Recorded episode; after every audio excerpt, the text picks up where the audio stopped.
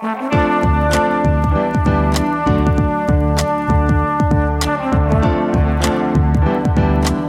listening to the Co Main Event Podcast. And now your hosts, Ben Fowlkes and Chad Dundas.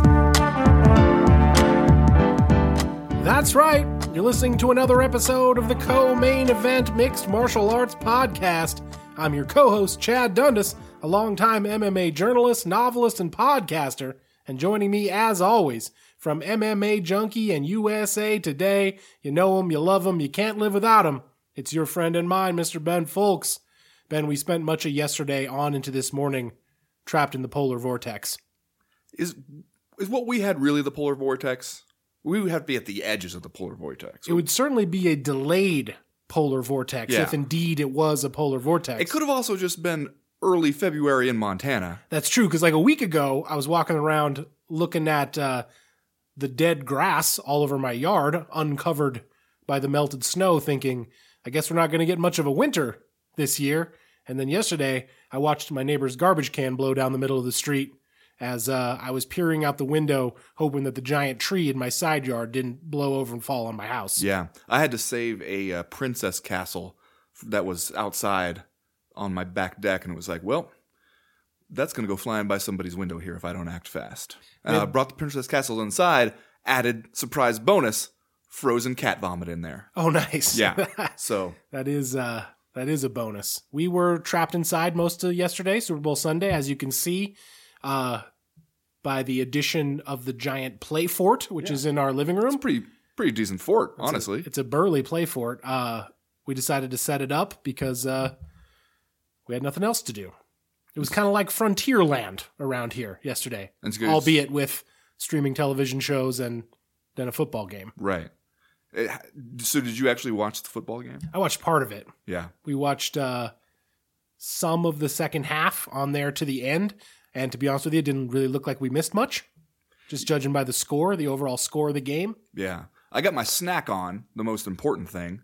Uh, and then I wound up playing uh, paper dolls for much of the much of the football game. And uh, didn't really seem like I'm really gonna regret that decision.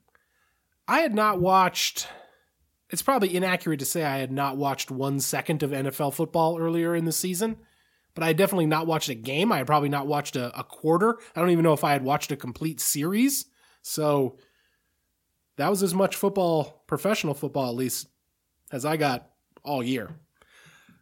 You know And again, since the Patriots won the Super Bowl, doesn't look like I missed Yeah, much. You could you could just fill that one in Yeah. at the start of the season. Um, the thing that's still bothering me today is the halftime show.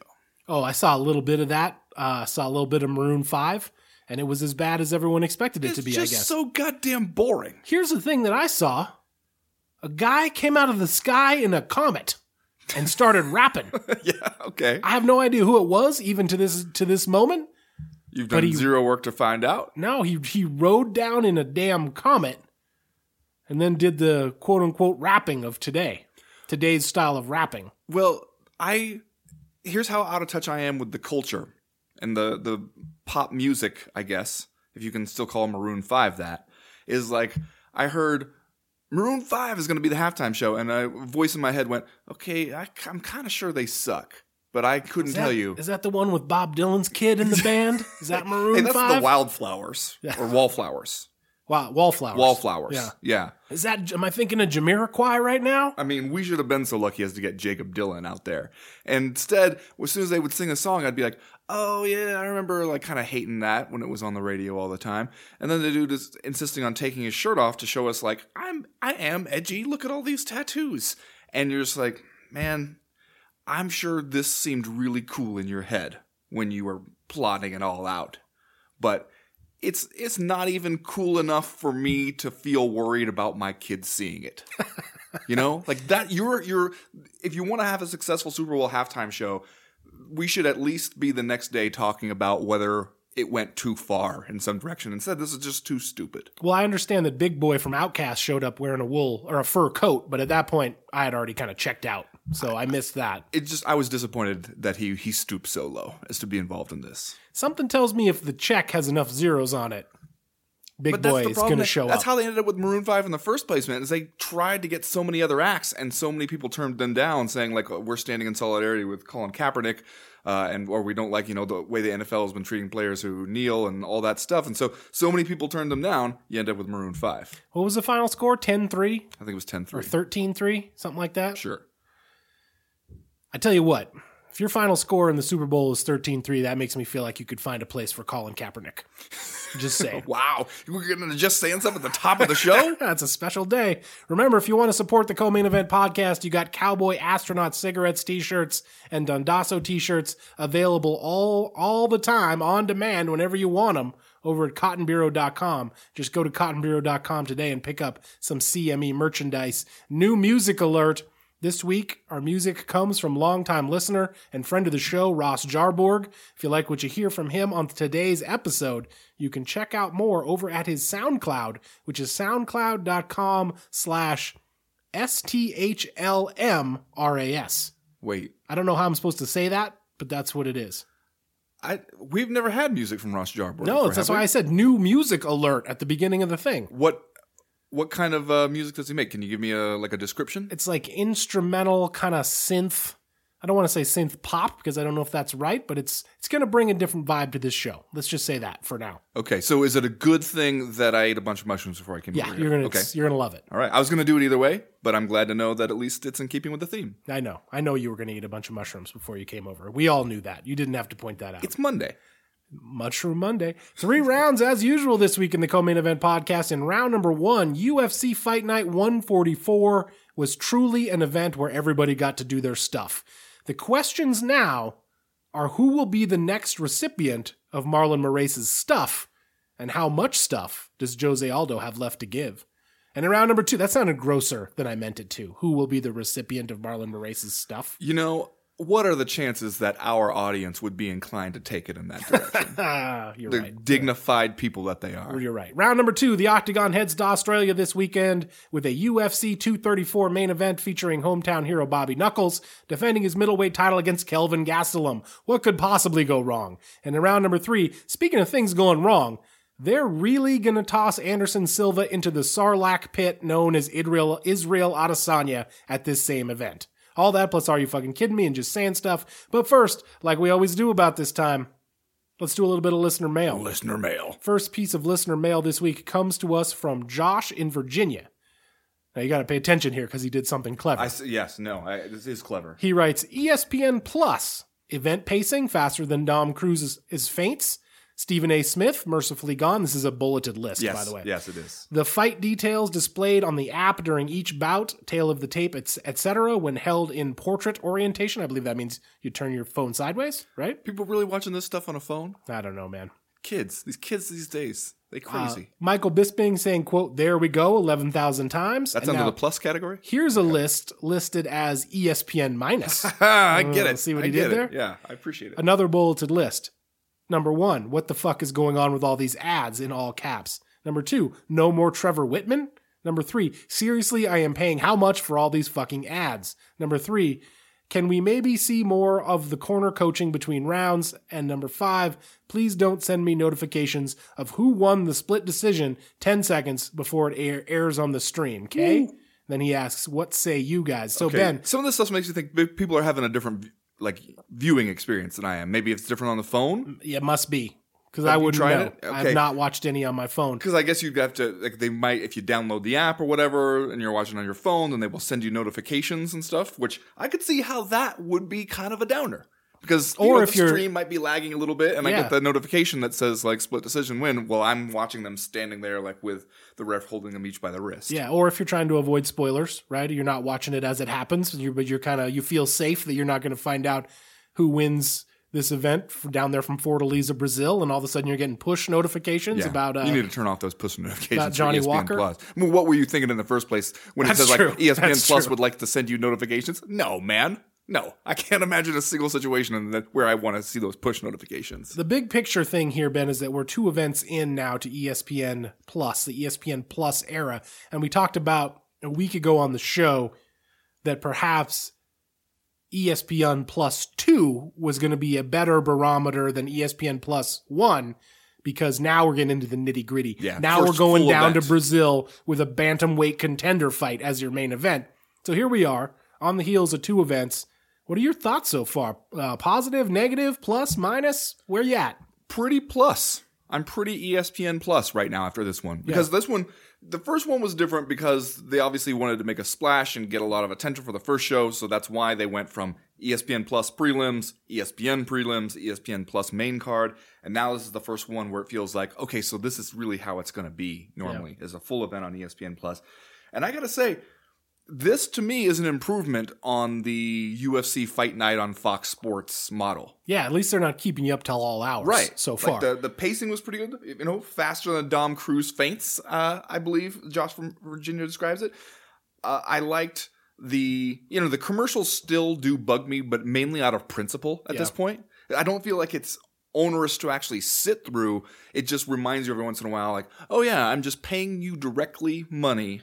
In addition to the money I pay you on cable TV, and you're still showing me ads, like I just feel mad about that rather Yeah. than actually like tortured by the experience. Uh, but to me, when I was sitting there and it was like, it was like a little after eight o'clock, and we're rolling into co-main event and main event stuff, and going like, all right, I could get used to this. Yeah. It seemed like from the list of start times for upcoming ESPN events, also, it seems like maybe some of them are going to start a little earlier than what we got over I don't hate that at all.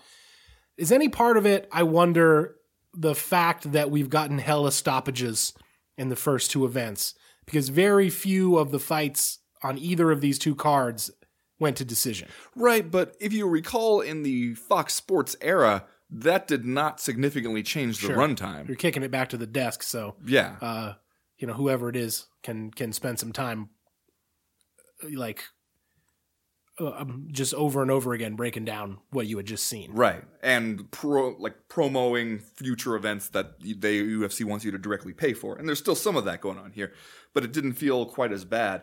And uh, I guess I can get more used to just the idea of I'm watching these all on a streaming service, and therefore I'm realizing it's the year 2019, and that gives me more flexibility for Yeah. watching it rather than less. Like you said, you know, if you're watching it on a phone and in portrait mode, apparently you can get all these extra stats, which I was not privy to, but all right.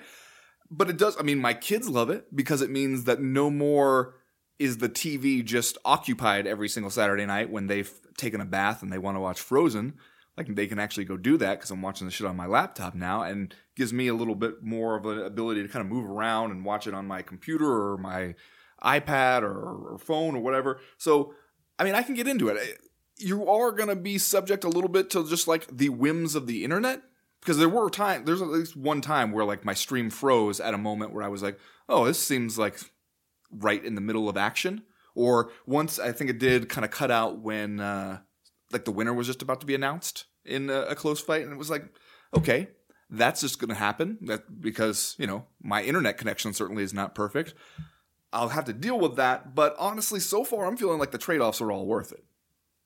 Yeah, seems like uh, maybe against all odds, some of the mistakes of the Fox era got cleaned up a little bit, or so we hope as we move on into the uh, the future. We watched Incredibles 2 last night. That Okay. just uh, became available on the Netflix streaming. Are Pretty your- good. what are Pretty your good. thoughts, yeah? I liked it. I liked it. It's worthwhile if you uh, if you're looking to not watch Frozen or Tangled for the 387th time. You know, I really have kind of minimal say in that. No, no, I, can, I- I can make some suggestions. I can. I every once in a while I exercise my veto. Uh, like they discovered a Barbie Fairytopia Oh, yeah, thing, no. and I was just Can't like, do nope, that. Put my foot down on this one. Yeah. That one does not exist to you anymore. All right, I'm going to read these next two together because it gives you a little sampling of what we got in the inbox this week. This one's from Alex Summers, who writes The worst part about this particular broadcast was the debut of one Mr. Michael T. Bisping. While he was calling the action, I have no complaints. Bisping is great at breaking down the action, and his intelligence and experience in what he is describing makes all the difference. But when it got awkward, it got real awkward. Several of his post fight interviews were unwatchable. It seems Bisping hasn't found the sweet spot between his abrasive fighter character and a humble broadcast interviewer. When he's bantering between uh, colleagues, his fighter character fits, but when he's in the octagon after a fight, he seems to get uncomfortable switching to a role where he isn't the center of attention. Please discourse. Good, Now- good email from uh, comic book character Alex Summers. okay. Who's Alex Summers? Havoc. Oh, nice. Yeah. Yeah. Next question from Mr. Dog, which I assume is another uh, non real name. Well, maybe uh, Mr. Dog should consider consider going to medical school, coming out Doctor Dog. How would you like that? Get a little respect around here. He's not a great doctor, but he's a great doctor for a dog. he writes, I mean, this dog is writing us an email, so that's, pretty uh, good. Yeah, that's not bad. Mr. Dog writes After this weekend, one thing is clear Michael Bisping is the best fighter turned ringside announcer since Brian Stann. His analysis is much like his fighting upbeat, well rounded, and full of earned confidence. Please discuss my accurate and correct opinion. Is this a sarcastic email? Hard to know. Hard to know. Um, Do you think he's trying to channel a little Michael Bisping there? I just I only started to wonder at full of earned confidence, which is usually you hear the opposite of that said, but never it phrased exactly like this. And then please discuss my accurate and correct opinion, which I think we can all agree is an awesome sign off and one that could apply to 90% of the emails we get. It's, that sign off is implied in many of them, if not outright stated. But it makes me wonder if Mr. Dog is having a little fun with us here. It's possible. I guess what I wanted to get at here was the debut of Michael Bisping as a uh, in the broadcast booth for these events. I tuned in a little late, and like as I was watching it, I was trying to figure out who that was. I was like, "Is that Michael Bisping?" Because it's obviously a British guy, but is it? You know, did they get Darren Till to come sit in Is here? it the British guy? Yeah, like that's what you're wondering. I was like, well, it's not Dan Hardy. I can tell that. Right. Uh, and then I see Bisping in the cage doing an interview. Like I was pretty impressed, to be honest with you, with uh, with the, him calling the action. I agree that it's a little bit weird, and they normally don't do this on UFC broadcasts to throw like what is essentially a rookie broadcaster into the role of doing the post fight interviews. Yeah, because post fight interviews can be a little tough. Like interviewing is a skill itself, and in that very short contained time, getting at what you want to get at there, that that can be difficult too. I mean, we've seen it like Paul Felder has done it, and also though from Alex Summers' question, uh, or or no, from Mr. Dog saying he's the best fighter turned ringside announcer since Brian Stann. Well, I don't think Bisping was as bad as Alex Summers thinks he was. I don't think I would call him the best since Brian Stann. I mean, Paul Felder's really good. Yeah. Dan Hardy's really good. Yeah. You know what I was actually thinking about as I was watching this event and I was listening to Bisping's commentary? I was kind of reflecting on the idea that MMA has actually produced some relatively good athletes slash commentators, especially when you think about how many of the former athletes who become television broadcasters in other sports are like pretty bad and the object of of you know a certain amount of ridicule. I feel like just you know you start running down names like Brian Stann, Dominick Cruz, uh, Daniel Cormier, and now Michael Bisping, Dan Hardy. I would put on that list also. Um, and maybe it's just because they have a lot of different options to choose from. But the UFC has some like pretty darn good either current or former fighters who lend their talents to the broadcast booth. They do. And I, I mean, nobody's perfect, obviously, and and you're gonna like some people and not like other people, and that's just a matter of opinion. But I feel like uh, maybe, uh, surprisingly enough, I would consider this to be kind of surprising. I feel like we are in a fairly good place with uh, fighter slash broadcasters right now. Embarrassment of riches.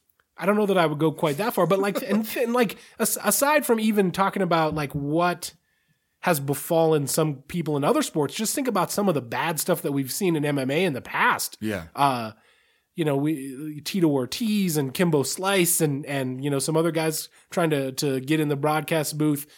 It's never been good, and so like I, am surprised, I guess, a little bit that we have so many seemingly capable fighters in the broadcast booth today. I mean, I did not think Bisping was bad. I didn't either. I He was better than I would have expected. Let me I- say that. I do think there's a valid point to be made that sometimes, and I don't think that it's an abrasive fighter character. I think it's kind of his natural personality that I don't think some what we've seen so far, he doesn't do super well with conflict.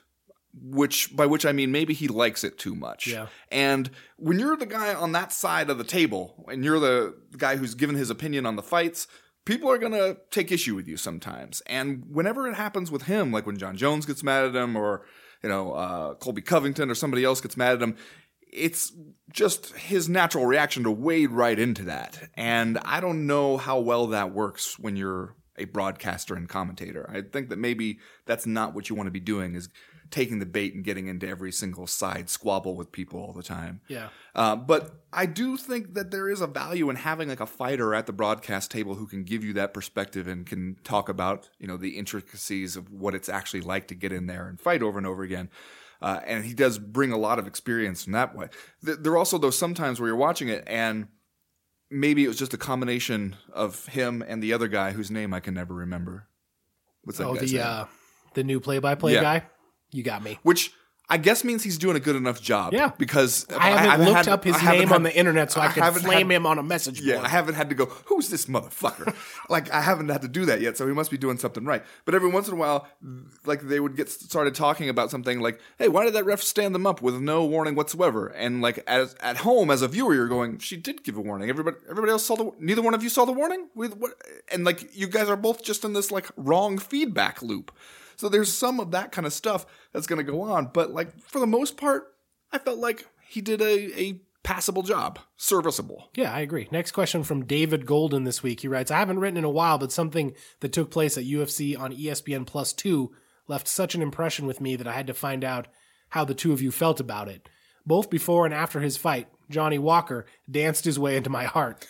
I think he might be one of my guys, and now I can't decide if it's because of his dancing prowess or his finishing ability in the cage. I have three questions for you. Were you guys mesmerized by his dance moves? That's question one.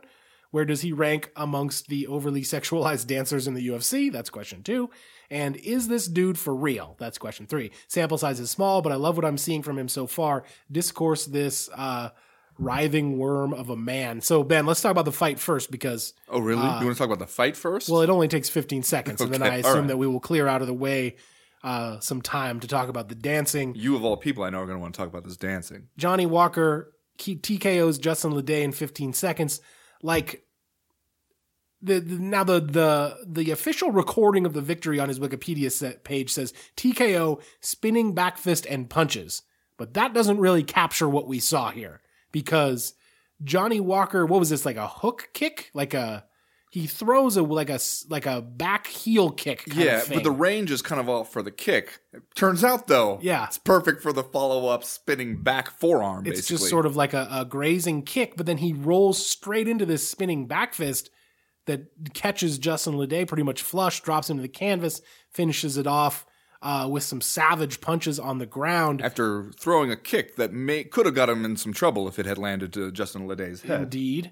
So this is Johnny Walker's, uh, well, I guess third win in a row in the UFC, if you count Dana White's Contender Series Brazil, or second win in the Octagon proper over Khalil Rountree Jr. and Justin Ledet. So some decent competition there. He's 26 years old. He's a light heavyweight, and God knows we need every single one of those that we can get. Yeah. Uh, I agree with David Golden that the sample size is very small at this point, but I also think there is uh, some reason to be relatively hyped about Johnny Walker. Yeah.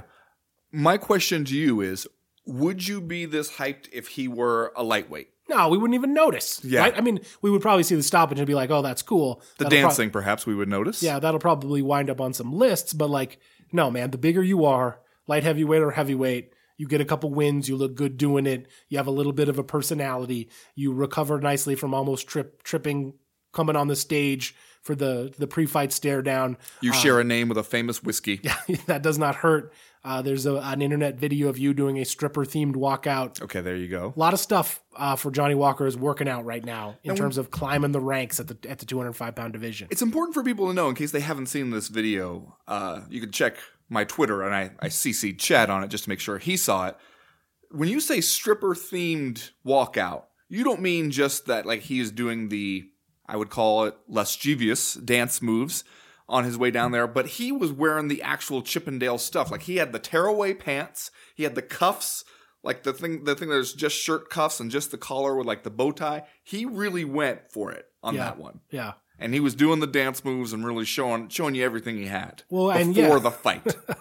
Uh, coupled with the pulling the shirt up to show off the abs during the stare down earlier this week, did in fact make me wonder if Johnny Walker has some previous professional experience in that area that he is bringing to the table now in his fight career. if it's not, if he doesn't, it seems like he's auditioning for that as a post fight career. But you're right. I wondered the same thing because I was like, okay, 26 years old, big light heavyweight, finishing people off, and has a personality. You're gonna get our attention that way. Yeah. But it's also the kind of division where you can have a lot of fun in the shallow end of the pool and look pretty good doing it. But if you get out in the deep end, it's deep quickly. Yeah. And it's like, it's really deep. And the top three or four are all kind of monsters. And that's the double edged sword of turning our heads in those divisions, right? You're not going to get the opportunity that you might get at welterweight or lightweight or featherweight to like have six or seven or eight fights in the UFC before you run up against a real contender.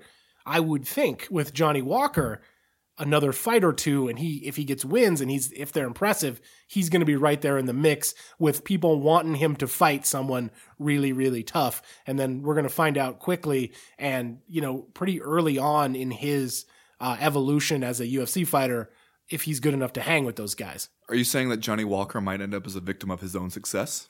I think I, I mean it seems to happen more often than not in those divisions. Just because there's a, there's not much competition and if and we're kind of hungry for stars there. So if you are a person that we look at and think like oh oh there's a lot of potential in this person uh, you can't get too far down the trail before people start calling for for uh, high profile fights. It's true that it does say something that I think we don't really see in any other division, I would argue, where the difference between a guy who's kind of considered just an also ran in the division, a guy like Justin Ledet or Khalil Rountree, and the, the space between him and Jon Jones is just massive. Yeah. So that we could easily look at you and be like, yeah, you are better than those guys. You absolutely stomped those guys.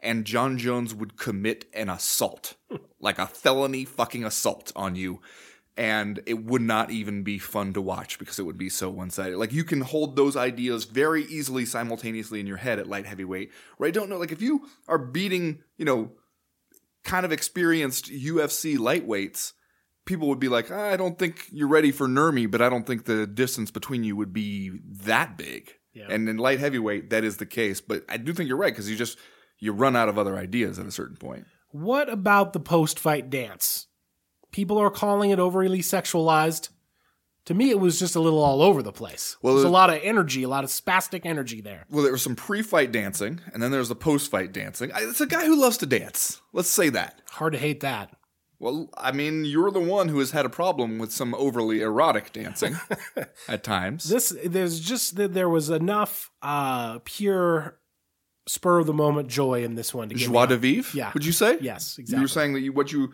what takes it from being kind of just overtly sexual to acceptable in the Chad Dundas rating system is pure joie de vivre. in this in this instance yes i don't know how to define an overly sexualized dance but i know it when i see it next question this week comes to us from famous actress rosario dawson I knew she listened. I was wondering if she was ever going to write in.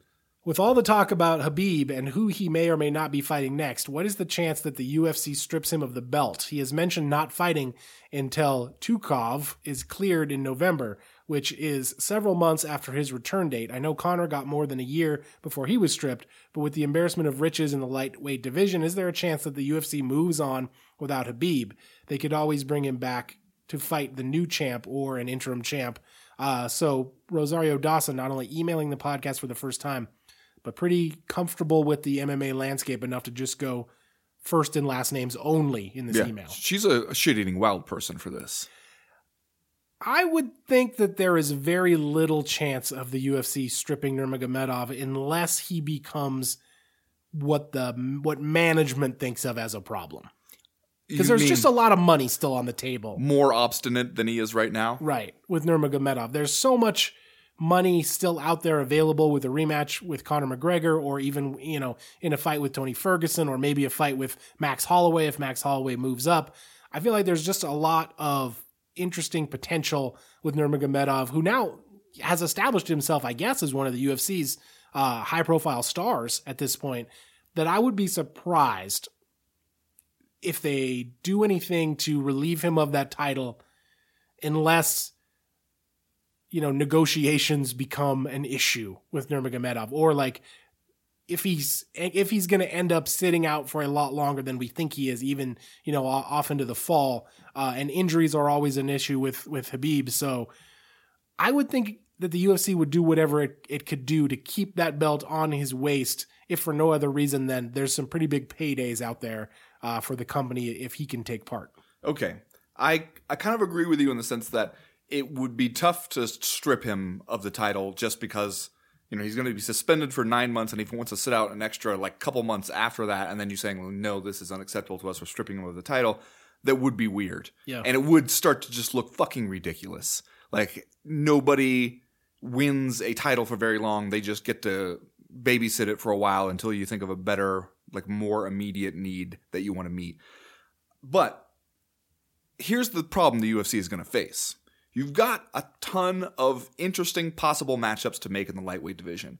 And if Nurmagomedov really sticks to this thing where he doesn't return until fall, let's say November of 2019 is when you can start thinking about a fight. Let's let's say to be more realistic, you're not going to get him back in the cage until the year-end event of 2019. That's a long time to sit here with no UFC lightweight title, no title to put up for grabs in the most talent rich division in the entire sport, much less the UFC. And you got all these other people sitting around where there's money to be made with them. Like you got Conor McGregor. He if he wants to fight after he comes off suspension in April, you know the UFC is going to want him to fight. They're going to want to fight somebody like Cowboy Cerrone, but then what do you do? Do you just say like they're just fighting for the sheer fucking hell of it and you're going to watch it because of who's involved? You know the UFC loves to put a shiny gold belt on those things. And you also know Conor McGregor's not fighting on ESPN Plus. He's going to be pay-per-view all the way. So do you just say we're headlining this pay-per-view with no title fight, but we are confident you'll buy it because Conor McGregor is fighting. He's fighting another fan favorite guy. What are the stakes of their fight? Well, I don't know because Yeah. we don't know what's happening with the title. Well, I think if Conor McGregor had beat Khabib Nurmagomedov, the UFC probably wasn't necessarily planning to have a lightweight champion around till the end of the year. I feel like or, uh, McGregor would have been on a similar schedule, regardless of suspensions or fines or whatever, just because he's that seems to be kind of how he operates. So I don't necessarily know if if you know just having Khabib out of action till the end of the year upsets a lot of plans for the UFC. I mean, we know that they'll throw an interim belt out there the drop of the hat, and that You doesn't might have to throw a few interim belts out there because I mean you also got guys like Tony Ferguson knocking around. You got Dustin Poirier, you got Al Iaquinta, Yeah. uh, the specter of Nate Diaz haunting everything every once in a while. But uh, fabricating an interim belt doesn't necessarily entail stripping Khabib Nurmagomedov of True. the title. Uh, and I think that you mentioned McGregor Cerrone. I, I feel like that is one McGregor fight that you could get away with doing without a belt. Like you could just have that. You could you could frame it as an important lightweight contender fight. That if McGregor can win that one, he's right back in the mix uh, for another shot as his at his arch nemesis Khabib Nurmagomedov. And I think people would tune in to watch because you got Conor there, you got Cowboy Cerrone there. You know, you're probably not going to break the all-time pay-per-view buy rate record with that, but I bet you would do okay. Uh, here's my question. I was writing about this a little ear- earlier today.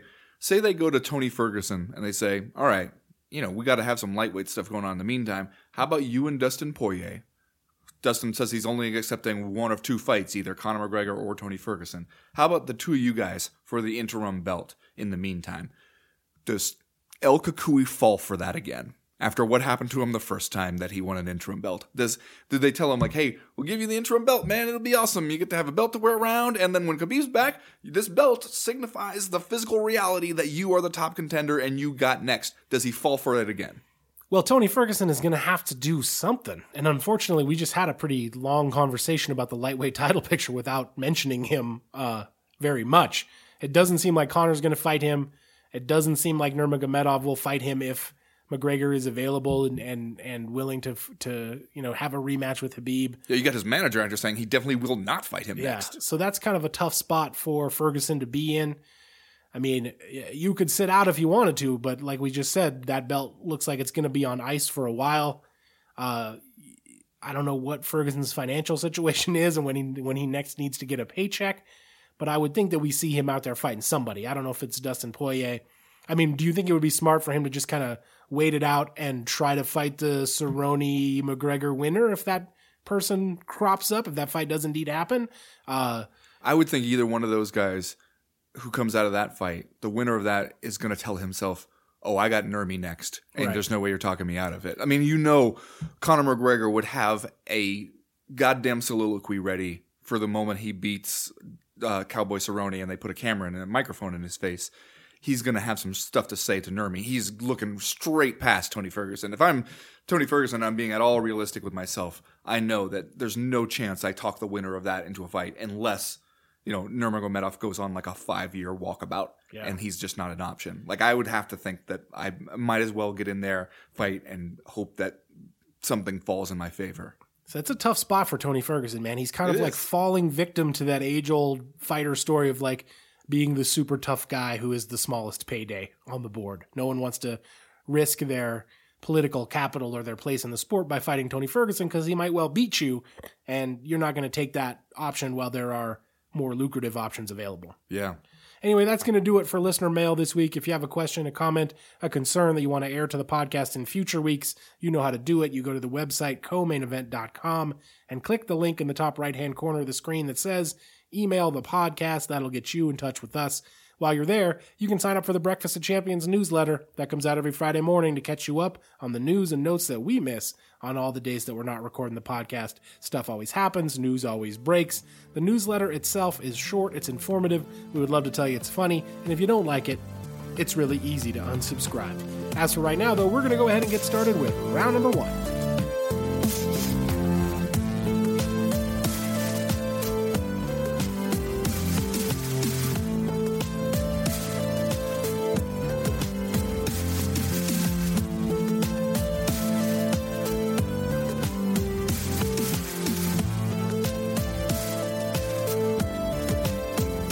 Ben, above and beyond Johnny Walker, there's some stuff from UFC Fight Night 144 that kind of begs to be discussed here in round number one of the show. Marlon Moraes gets a victory over Rafaela Assunção. Jose Aldo gets a victory over Renato Moicano. Your guy, Demian Maia, gets a, a victory over Lyman Good. Jiu-jitsu! What? That's right. I guess as an opening question, uh, the question I wanted to ask you was why would anybody ever fight Demian Maia? Why would that be a thing that it, even you would entertain as a possibility? Because let's say you're Lyman Good and you beat Demian Maia. That's a good win. But Yeah. It didn't put it's not going to put you on a bullet train to to the top. You're not going to be rocketed into the atmosphere as a as a new contender there at welterweight. And there's a very good possibility that he's just going to single leg you down, climb on your back, and choke you out in two minutes and 38 seconds. Um, And that's not only true of Lyman Good, obviously, that's true of every damn buddy. Let me ask you this. Uh, what's the biggest win Lyman Good has? Without looking, I don't know. In fact, let me tell you this I tuned in to watch this fight. I might have been thinking of a totally different person because they show me Lyman Good uh, on the tail of the tape, and I'm like, did he just grow that beard? Has that always been there? Like, is this like I'm thinking of a different guy? Like, I, had a totally different perception of who Lyman Good was in my head before I saw him. In fairness, there are a lot of guys. There, yeah, there's, There's a lot of guys shitload there. of guys. Yeah. So I get it. But I mean, I guess you look at his record and it's like, yeah, he comes off this win over Ben Saunders in November. You know, decent win over Ben Saunders. He beat Andrew Craig, another guy who kind of popped up, was around for a little while. Nah-Shon Burrell. Um, before that, you know, back in his Bellator days, eh, he beat Jim Wallhead, I guess. Lost the decision to Ben Askren. He's on that list. Um, you know, other than that, I mean, he beat Mike Dolce back when my, Mike Dolce was still fighting uh, in the IFL. I remember I was at I was at that one, I believe, and uh, you don't see a whole lot of other recognizable names on Lyman Good's record. So maybe that's what he's thinking: is if I beat Demian Maia, that's a somebody. Although everybody else will look at it and be like, "Well, that's four straight for Demian Maia." It kind of just proves that he's finally found the end of the road. Yeah. Well, and like if uh, Demian Maia is sort of like the consummate gatekeeper at this point to the welterweight title picture, but if he's like the the the old wizard guarding the bridge, and you got to answer his his questions to get across, I'm thinking about swimming the river rather than going out there against Demian Maia and getting choked out in, in two minutes and 38 seconds. Yeah. I really like though afterwards Demian Maia. Well, for one thing, how is it that Demian Maia is one of the only people in the sport where he can beat people and then afterwards that person is talking about how great a dude Demian Maia is. I mean, he- everybody loves Damian From Maya. the outside looking in, he seems like the nicest person in, in the world. yeah, and when he remember that story about where when he beat uh who was it? I I'm going to kick myself for not remembering. Not the Neil dude's name. Magny. Neil Magny, yes. When he beat Neil Magny, and then Neil Magny went to his seminar afterwards, and then and uh, Demian Maia took like special time aside with him to show him some stuff that he felt like he could use from both their fight experience together and from watching some of his other fights, and it was just like, man, that is an awesome dude. But afterwards, he says, at least in the quote circulated by the UFC, he wants he's got what two fights left on his contract. He wants to fight one more time in Brazil, and then he will decide his life. Which, man, I, I I picture him taking like a long walk on the beach, just staring out at the ocean, Yeah. trying to decide his life. Whatever he decides, it- it's going to be successful. Demian Maia is one of those guys. You know, some of these guys you worry about them. What happens after fighting for these guys? I don't worry about Demian Maia. Think he's going to be okay. He's going to be okay. Who are you more impressed by here in terms of the main event and co-main event uh, winners? Jose Aldo with the second round TKO of Renato Moicano or Marlon Moraes going out there and choking out uh, Rafael Assunção in three minutes and 17 seconds? It's close, but I have to say Marlon Moraes just for strength of schedule, basically, because Assunção has been the guy in the division for a long time who might be one of the best and not really getting the credit. And you know, he gave Moraes loss in his UFC debut, like his only UFC loss so far. And that was a close fight. He's a really tough out for anybody. And so to go out there and finish that guy in the first round, I'm really impressed. I mean, Jose Aldo's win over Renato Moicano, also impressive, but he was a little bit more of an unknown quality, still kind of like on his way up. And it was a smart performance by Jose Aldo. I liked seeing how he can still take a first round and try to figure you out. But now, doesn't it seem like when you see Jose Aldo in some of these more recent fights, you're seeing the old savagery come back a little bit? Like maybe that he just doesn't have as much to lose as he did back when he had the belt. Like he's not afraid to just go running at you hands down when he sees you hurt. Every time I'm astonished that Jose Aldo is 32 years old. I know. Every single damn Kind of like Joe Riggs, where you felt like every t- every time you w- went to look up his Wikipedia page, you'd expect that he had somehow aged eight years in the last six months, and Yeah. finally, like he would have passed you. It's an interesting psychological profile at this point for Jose Aldo because he comes out of the WEC as featherweight champion and gets promoted to UFC featherweight champion and back in the in the blue cage was just eating everybody's lunch, tearing everybody to pieces, doing stuff like landing double flying knees like he did to Cub Swanson back in 2009 that don't even really seem possible.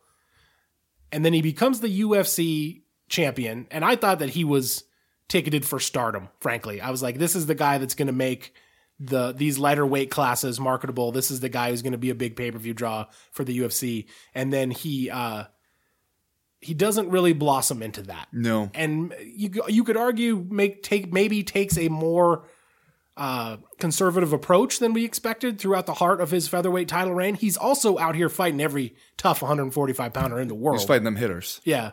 Uh, and then loses to Conor McGregor in 13 seconds at UFC 194. And that just adds a, a, a completely different layer of, of psychological evaluation that is necessary. Because then I feel like throughout, you know, the two Max Holloway fights and maybe even the decision win over Frankie Edgar, he was kind of trying to get it back together. And not only that, like fighting Max Holloway twice, which is not an easy, uh, you know, uh, uh, assignment for anybody. It does feel like now against Jeremy Stevens and against Renato Moicano, at least to me, like he kind of has found himself again, so to speak. And like maybe he's not as fast, maybe he doesn't, you know, have quite the uh, the mind blowing abilities that he had earlier in his in his career, but like still Jose Aldo, still when he decides to flip that switch, can can uh, you know knock you into next week.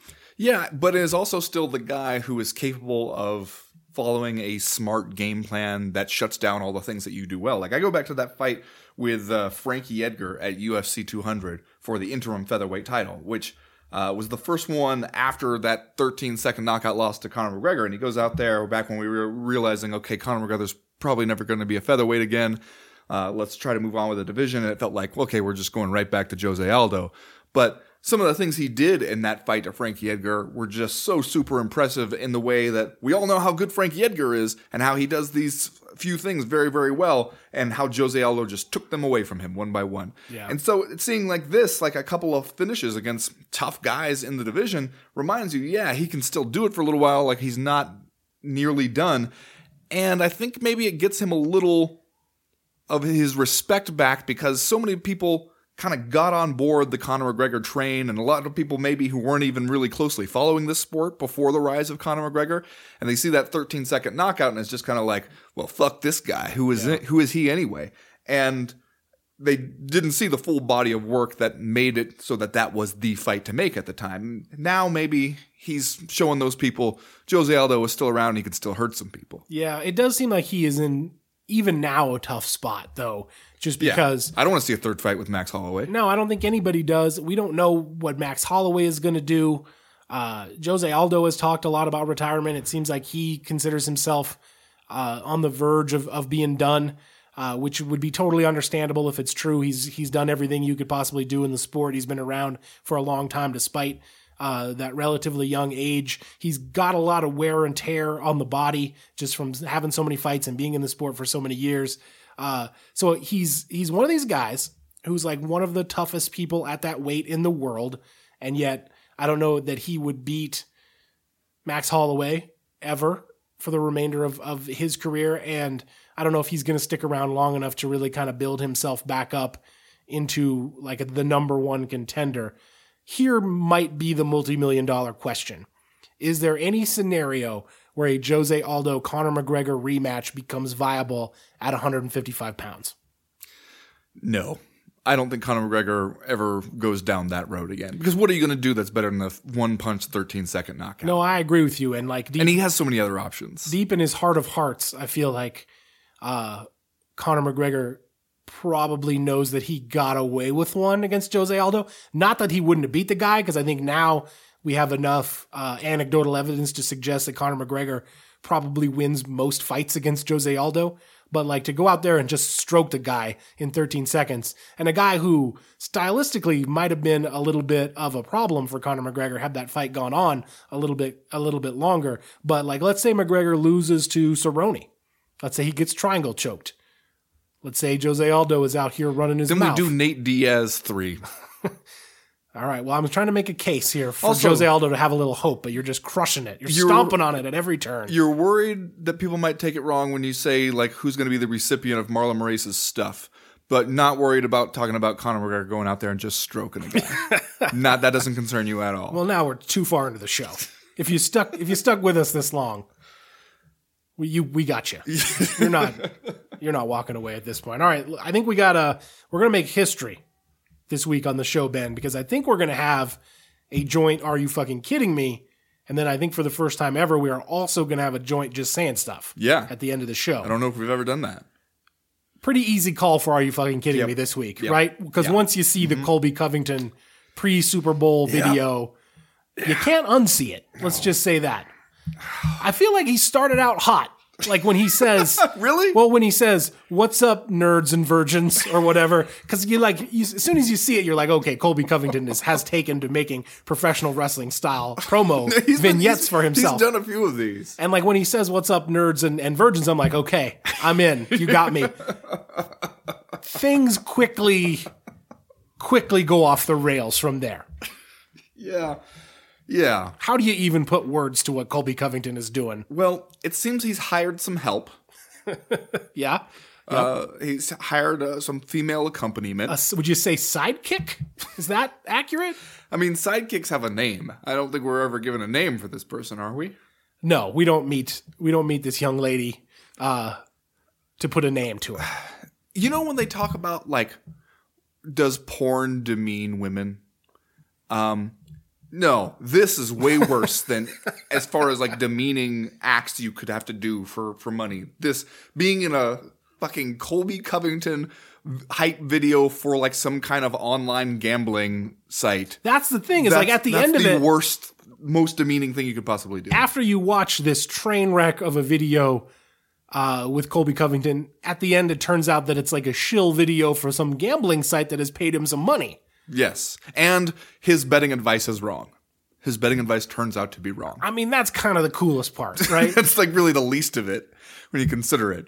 Um, and also the gag with the football, where he is, we're, for one thing, still kind of kind of out of date to be making deflate gate jokes Yeah. this this late in the game, but also to then make it also a sexualized deflate gate joke. Just if you were trying to make a to write a script where Colby Covington just became a parody of himself, you couldn't do any better. Are you fucking kidding me? Are you fucking kidding me? Are you fucking kidding me?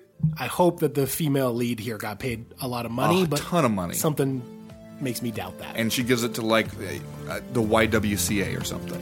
That's going to do it for round number 1. We'll be right back. Round number 2.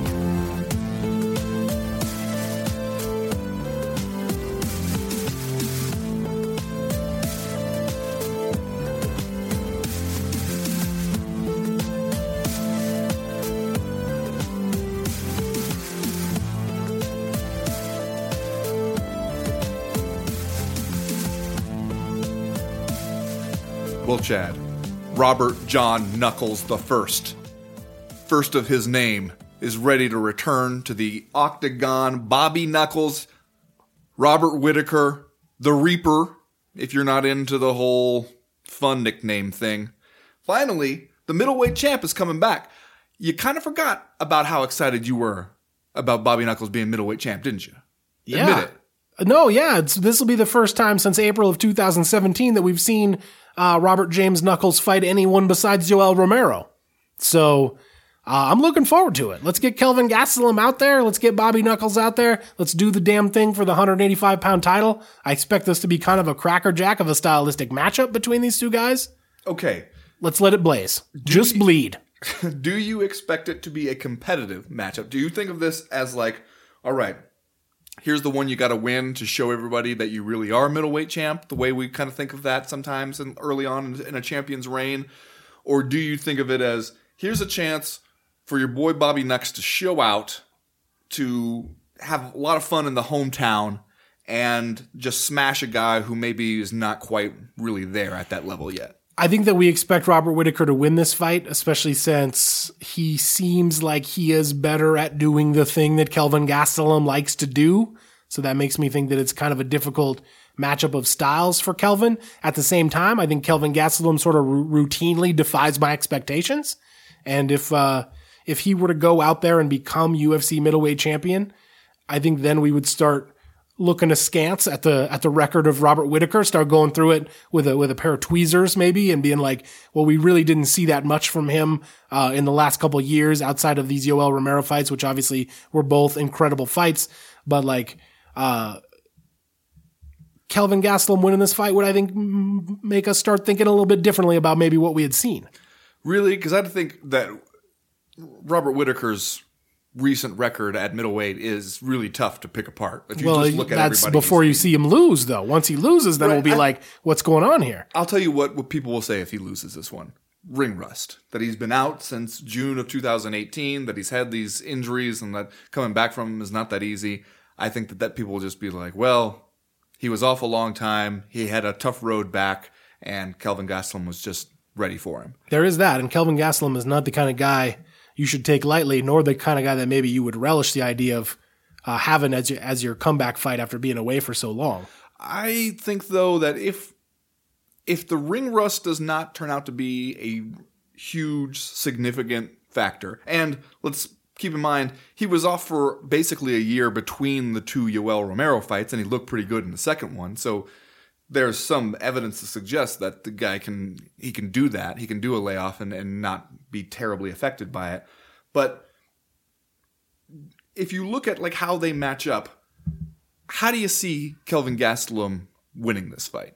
Like what uh, if if he doesn't come in if Robert Whittaker does not come in there looking awful because of the layoff and the injuries and whatever, what does Kelvin Gastelum do to him that he can't handle? Yeah, it's tough matchup of styles. I mean, we don't think of Kelvin Gastelum as a wrestle first kind of guy. He usually likes to go out there and throw those hands and kind of see what happens. But like I said, my expectation is that Robert Whittaker is going to be the better striker here. And, you know, that's one of the reasons why I feel like it is a tough matchup for Kelvin is that uh, Whittaker may well take away from him the thing that he likes to do the most.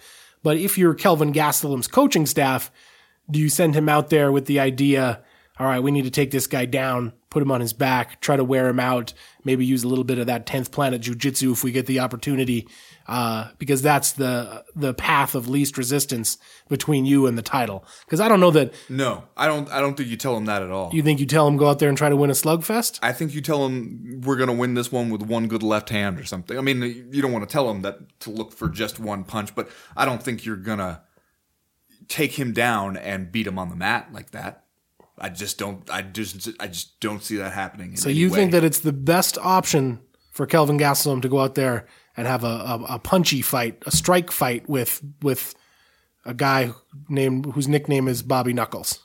I mean, you remember what happened to Kelvin Gastelum against Chris Weidman, where he just kind of got schooled on the ground and looked like, okay, here's where the size difference at middleweight actually matters for you. You you looked like he was just kind of like overpowered and lost on the ground. Yeah. and he's going to be the smaller guy against Bobby Knuckles. I, it's not like Bobby Knuckles has a bad ground game that you can really exploit. Especially, it's not like Kelvin Gastelum has a super opportunistic submissions game or anything. I don't think. I think if you try to match cardio with him by taking him down and wearing him down, I think Kelvin Gastelum is the guy who gets tired of that first. Yeah, Robert Whittaker and, and Chris Weidman are not the same kind of fighter, though. Chris Weidman has a much higher level wrestling background to fall back True. on. I feel like sending Kelvin Gastelum out to have a boxing match with Robert Whittaker is kind of crazy. I mean, I just don't think that there are that many better options. I mean, you look at how he dealt with uh, Romero's takedown game and ground game and stuff. Like, if you're not that worried about Yoel Romero taking you down and and wearing you out that way, I mean, that's how I would tell Yoel Romero to fight Bobby Knuckles.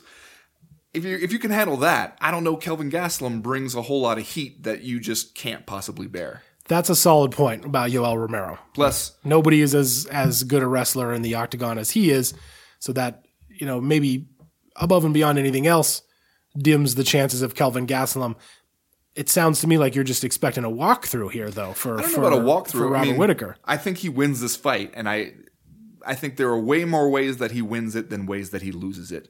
You know what my my best hope is if I'm Kelvin Gastelum, go out there and kick this son of a bitch's knee, just kick the hell out of it and hope you injure it again. Uh, and even then, you not necessarily have a clear path to victory. Remember, he injured it against Yoel Romero, and his response afterwards was just to laugh and be like, "Ha, you know, I injured this knee, and then this, this guy just re-injured it. How about that? Isn't isn't that a pain in the ass?" And did not really seem bothered by it in the actual fight too much. He can get through that stuff, but it might be your best hope to slow him down a little bit. Kelvin Gastelum about a two to one underdog here. Robert Whittaker close to a three to one favorite. Um, so maybe not quite as lopsided as I might have expected, but still like a clear advantage there for the champion. Especially you're down in Melbourne at the Rod Laver Arena.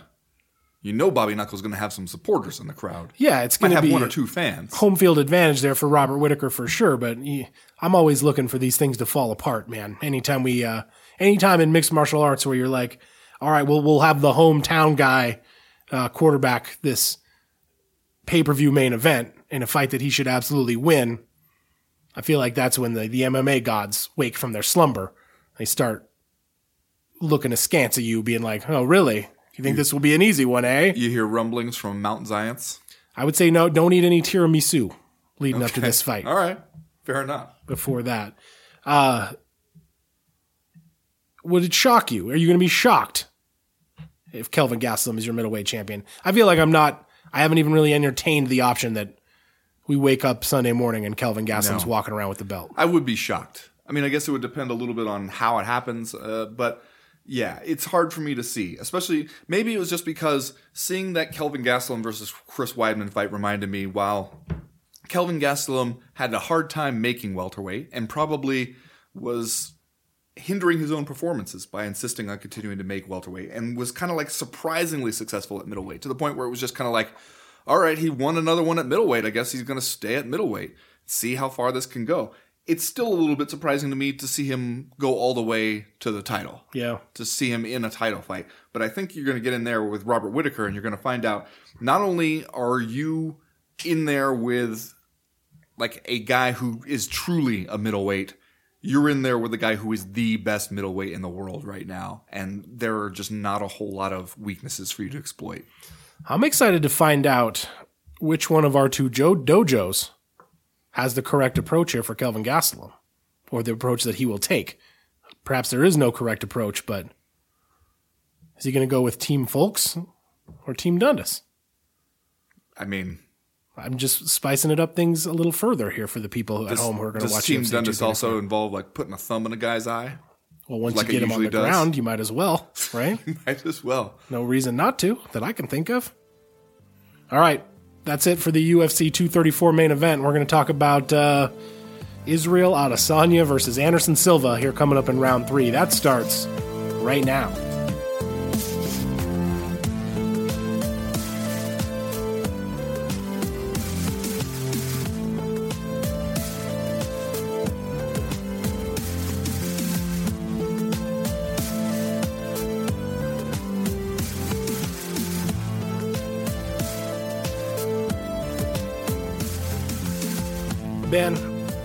43 year old Anderson Silva just down for whatever? Depends on what you mean by whatever. I mean, is Thai there- sex juice? is yeah. Hell yeah. I mean, have we found anything that he won't do up to this point? He's Well- going to go out there and fight Israel Adesanya this weekend, Ben. okay. Let's back it up though and give it some context. All right. Why is he going to go out there and fight Israel Adesanya? Because he needs the money? I don't know. Because Chad, they threw that mirage of the title shot out in front of him. Come It's hanging on now. there on the horizon. That's what he said. When people were asking him, why would you fight Israel Adesanya? Why would you agree to this? He was like, because they told me that if I win, I get the title shot. And that's what I'm in this for, is I want to be champion again. And so that's what he said why he's doing it. I would love to have been a fly on the wall for that conversation. What with Anderson Silva talking to Dana White on his cell phone while Dana White's throwing darts in his office. And Anderson Silva says, if I win this, do I get a title shot? And Dana White goes, ah, Yeah. sure. Sure, man. Yes, absolutely. Thunk. There goes another dart. Um, I mean, I guess you could make the argument like if he wins, maybe he does get a title shot just from like, hey, what the hell? All right, well, let's think about this from the UFC's perspective, though. Let's say things happen like we expect them to, everything plays out according to chalk, and Robert Whittaker beats Kelvin Gastelum in your main event. I guess you could do worse than setting Robert Whittaker up with a fight against Anderson Silva. Well, he's beat damn near everybody else in the top of the division at this point. Yeah. that's the thing about Robert Whittaker's rise uh, to the title is it just you know it went through Yoel Romero twice, Jacare. You know he. It's not like you have a whole bunch of people out there where they would feel like super fresh matchups for him. So maybe you do tell yourself like, all right, we can. But if Anderson Silva goes out there and beats Israel Adesanya, it would force a kind of reimagining of what the possibilities are for Anderson Silva at this point. Because to me, looking at this one on paper, it seems like we're doing the same old thing the fight game always does, which is we had this old guy who used to do this thing and he can't really do the thing anymore, but he's still going to try to do the thing. Let's put him up, up against the young guy who we want to become a thing and who does that thing also, but does it way better than the old guy can now. And like, let's use him to like burnish this other guy's credentials. It seems like that's exactly the plan, and it is obvious from down the street. You can see that that's what the thinking is here. If nothing else, perhaps we have discovered the difference between how we see Anderson Silva and how Anderson Silva sees Anderson Silva. Which makes sense, doesn't I it? Yes, it does, yeah. Well, you're the best in the world for years. If you're Anderson Silva, you, people are- people are looking at you like you're magic. You're a goddamn Jedi out there doing all kinds of crazy shit to people, and then you fall off a little bit. You have a couple losses, but you still feel like the same guy. You know, the same way everybody kind of still feels like this person that they were. Like those people aren't replaced. You just like build on top of that. It must be really hard for him to sit down and be like, "Hey, listen, you you can't do it like you used to do it anymore and so you need to approach your career in an entirely different way like stop thinking about trying to be the best because it's not going to happen for you anymore can you imagine him having that conversation with himself No, but again, we're circling around to the conversation that we imagine so often, where if you're Anderson Silva and they call you up and they say, "Hey, man, thunk," there goes another dart. we're thinking Who, whose picture is on the dartboard by the way in this, in this scenario Scotty Cokes at this point, right? hey man, we're thinking, I don't know, kicking around ideas here at the office. Maybe you fight Israel Adesanya. Now, if you're Anderson Silva and you hear that, do you think they want me to fight Israel Adesanya because they think that I'm awesome and I'm going to win? It's, it's like getting the call to fight Aaron Pico in many ways, right? Right. Well, it assumes though that he's capable of stepping outside the situation and looking at it like with a the context of how do fight promoters think? How does the UFC usually do these things? Like applying the way it normally works to the way you understand it to work for you, which are probably two separate things for him. He could probably look at people in another division and be like, they put that fight together because they are expecting that that young guy to make his name off of you. He could, he's probably capable of doing that. He's been in this game long enough, has seen how it works. But when it comes to him, he probably still thinks of himself as exceptional because how would you not after being exceptional for so long? Like how would you make that transition to being like nobody else looks at you that way anymore? And they're doing a different kind of math. I think it'd be really tough to do. I yeah, no, I totally agree. I think Anderson Silva might have some recent evidence that he could look at that might clue him in to what is happening here to the order of a 1 4 and 1 record in his last 6 fights. Probably feels like he should have won that Bisping fight, but okay. At the same time though, like I think you're right, like I think just psychologically, like we were talking about with Jose Aldo earlier, it might be hard to uh to kind of realize that that you have phased into a new role. On the other hand, like are we not giving Anderson Silva enough credit? Is any part of this like clearly the guy's a gamer, he's a lifelong athlete. He was the best in the world for years and years. I'm sure that he expects to go out there and beat Israel Adesanya.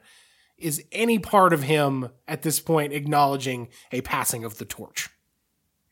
No, I don't think so. Why would you take it if you thought that that's what was going to happen? Uh, So I'm saying I don't know why he took it, man. If they, if I'm Anderson Silva and they call me up and they offer me Israel Adesanya, I'm tapping my my the side of my head and I'm doing a finger wag like a professional wrestling heel. I'm saying no, no, no. You can't put one over on this old dog. Okay. I've been around too long. I remember when you did this shit for me. I remember when you had me fight Chris Leben and then had me fight Rich Franklin twice. I know how this shit works. Okay. Imagine a broader context of the conversation, though. Say they have already called you up. Say you've already heard the thunk on the other end of the line a couple weeks ago, and it was them offering you, you know, Yoel Romero or something. And you were like, why would I fight Yoel Romero right now? Like, would that get me a title shot? Or maybe they offered you something like easier. Maybe they offered you somebody just like way down in the rankings where where they were like, this is somebody that's pretty beatable for you.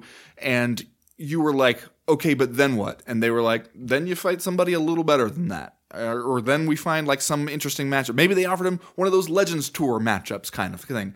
And he's kind of was like, but what's the big picture? And they couldn't give him a vision of the big picture that he liked enough. And he said, call me back when you got something real because I'm in this to be the best. And all right, they hung up the phone. A couple weeks later, called back. Izzy Adesanya, winner gets the title shot. Are you in? Are you out? Like this is what you asked for. Yeah.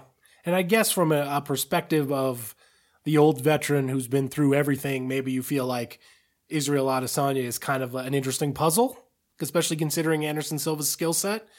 Uh, and maybe that's why you you take this, maybe from a like a purely martial arts slash athletic perspective. This is a nice challenge for you if you're a 43 year old version of Anderson Silva. Yeah, to show that like, hey, I'm still the better me of all the possible me's. Yeah. Like you haven't found a replacement for Anderson Silva. if it was Jon Jones, though, I think we know that he would th- he would understand what was happening, and he was he would immediately be like, everybody in the world thinks Israel Adesanya is going to beat me, and now I'm going to do this like uh, me against the world thing, where I go out there and triumph over all this adversity. Do we think of something completely different for Anderson Silva, just like in terms of a competitor? Sounds like within the parameters of this discussion that we've had so far, it sounds like we're not even acknowledging the idea that that door is open in his mind. Yeah, maybe. I mean, it always has been a little tougher to figure out how the inner workings of Anderson Silva's mind operate. I don't know that we've gotten a clear enough view to know. I just probably think that he is telling himself that we've written him off too soon. Yeah. That he's still the guy he always was and still can be that guy and we just don't know it. We we abandoned ship because we saw a couple losses. All right, Israel Adesanya, 4 0 in the UFC. Wins over Rob Wilkinson, Marvin Vettori, Brad Tavares, and Derek Brunson. Previous to coming to the UFC, his biggest win was over Melvin Guillard. Is there a chance that he's not ready? Like we see, look, every you look at the guy. It looks like he's got every tool. He's got every skill. Not all of his fights have been uh, barn burners, but I think that that just goes uh, to speak to our expectations of what we think Israel Adesanya is capable of at this point. Do we walk away from this thing being like the old man had one more in him, and Israel Adesanya just was not ready for this level of, of MMA competition? I would say, of course, that's possible, Chad. but I just think style wise, this is tailor made for Israel Adesanya. Yeah. Because I think that there are. I think there are middleweights out there who are far less heralded than Anderson Silva, who just because of their fighting style and their strengths could go out there right now and make uh, Israel Adesanya look bad. Like I think that there are those guys out there, and I think the UFC knows who they are, and I think the UFC is going to avoid them because you go back to like that Marvin Vettori fight, and that was one he honestly could have lost that one. Like the judges could have gone the other way on that one, and it would not have been a huge like robbery. Um, the, then the Brad Tavares one, he just did an absolute dismantling of Brad Tavares, who somehow managed to make it five rounds. Uh, that was impressive. And then the Derek Brunson one is a guy going out there trying to be like, I know what, I will not make the mistake of these other people and standing there in front of him and letting him mesmerize me, and I'll just dive right at him and try to take him down, and I'll immediately try to exploit that and you'll see what happened there. I think that there's still those guys out there who could exploit some of the holes in his game, but a 43 year old Anderson Silva is not that guy. I just think that like the things he will try to do, he doesn't have the speed and the reflexes to do anymore. And I think you can't you can't do all those Anderson Silva tricks to a guy like Israel Adesanya when you don't have like that absolute like cutting edge kind of uh, efficiency and that speed and that ability that he used to have. Like once those things fade, what are you relying on here to beat Israel Adesanya? Like just ring generalship? Yeah. Because I don't know that's enough. Yes or no? Is this a number one contender fight for for both these guys? Does Israel, Israel Adesanya tumble into a fight with Robert Whittaker if he if he beats Anderson Silva? Yes. Okay. I think so. Because I think, especially if he goes out there and he finishes Anderson Silva and does something crazy to him, and they're on the same card, he and Bobby Knuckles are on the same card. They're just painted like in sharp relief right there so that everybody can see it. I mean, you probably put this card together this way in one uh, reason because you want to have a backup in case something happens to somebody in the title fight, right? Yeah. So I think the UFC already thinks that that's not out of the realm of possibility that Israel Adesanya is headed for a title shot. Either way, now that we have talked it through and through, I feel like you come out of this thing with a middleweight title fight that we will watch. Yeah. So good for you, matchmakers. I hope you're proud of yourselves. Look at the, the look on your face here. You just it's just embittered and uh, you you you you act like you're not gonna sit down and get hyped to No. see these two fights. I am. I am. And I'm not even like an Anderson Silva mark. And yet somehow I come out of this conversation like feeling like a, uh, I should advocate for the guy in some way. he should advocate advocated for himself. Yeah. is what I come away thinking. All right, joint, jo- uh, just saying stuff this week, Ben. We both, I can't, this is what it says in my notes right here. it says Henry Cejudo contemplative drone shot video. Contemplative? Was he really contemplating things? In some ways, he's sitting on that rock. he's like flexing and shadowboxing. Sure, that's there. the uh, music. He's singing along with the music. It start, the video starts with him staring off into the horizon.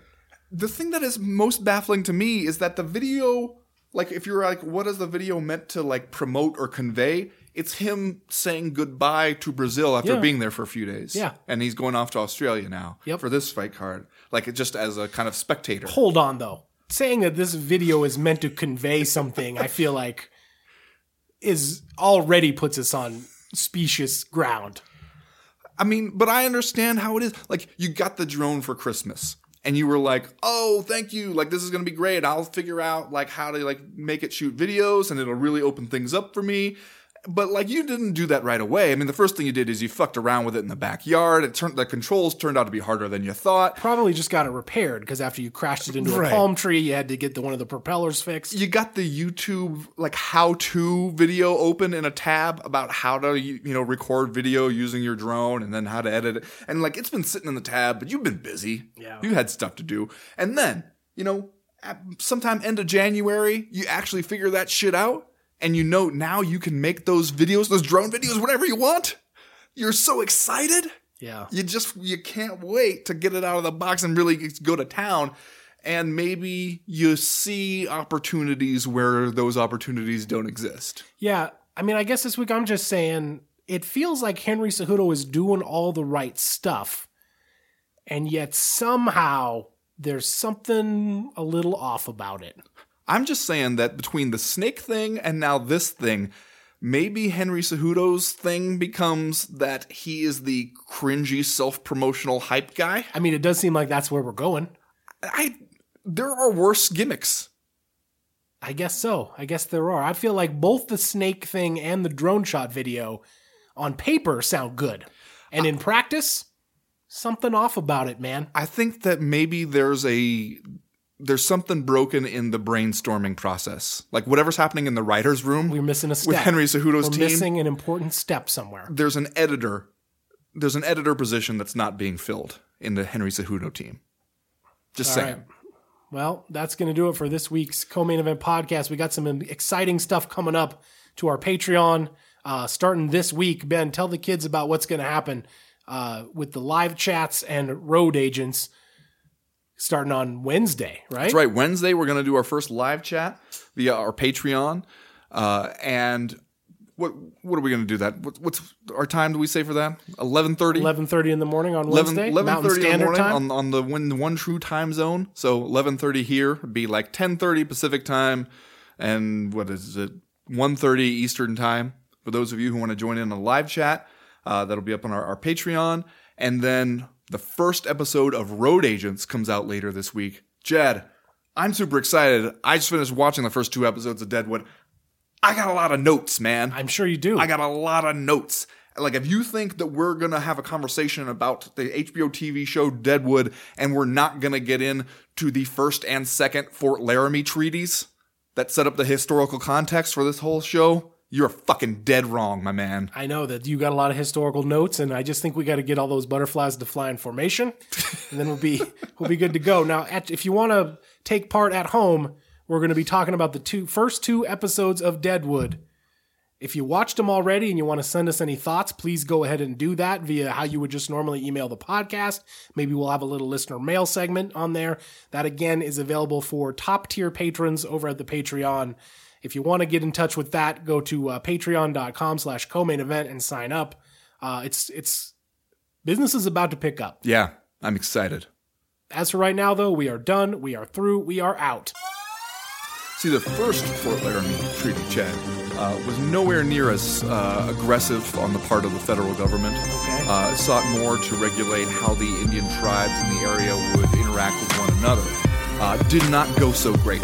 I don't know if you know this about the history of treaties between Native Americans and the United States federal government. Uh-huh. They didn't all work out. Oh, okay. Yeah. Uh, there were there was a time or two, it seems, when the U.S. federal government did not uphold its end. Okay. Yeah. I'm surprised to hear that. Yeah, I Normally, I, know, would I know. expect everything to be above board, Yeah. especially with the treatment of indigenous peoples. Yeah, you got some some surprises coming. Okay. Let's say that. Yeah. Wow. Now, now I'm uh, looking forward to watching this show.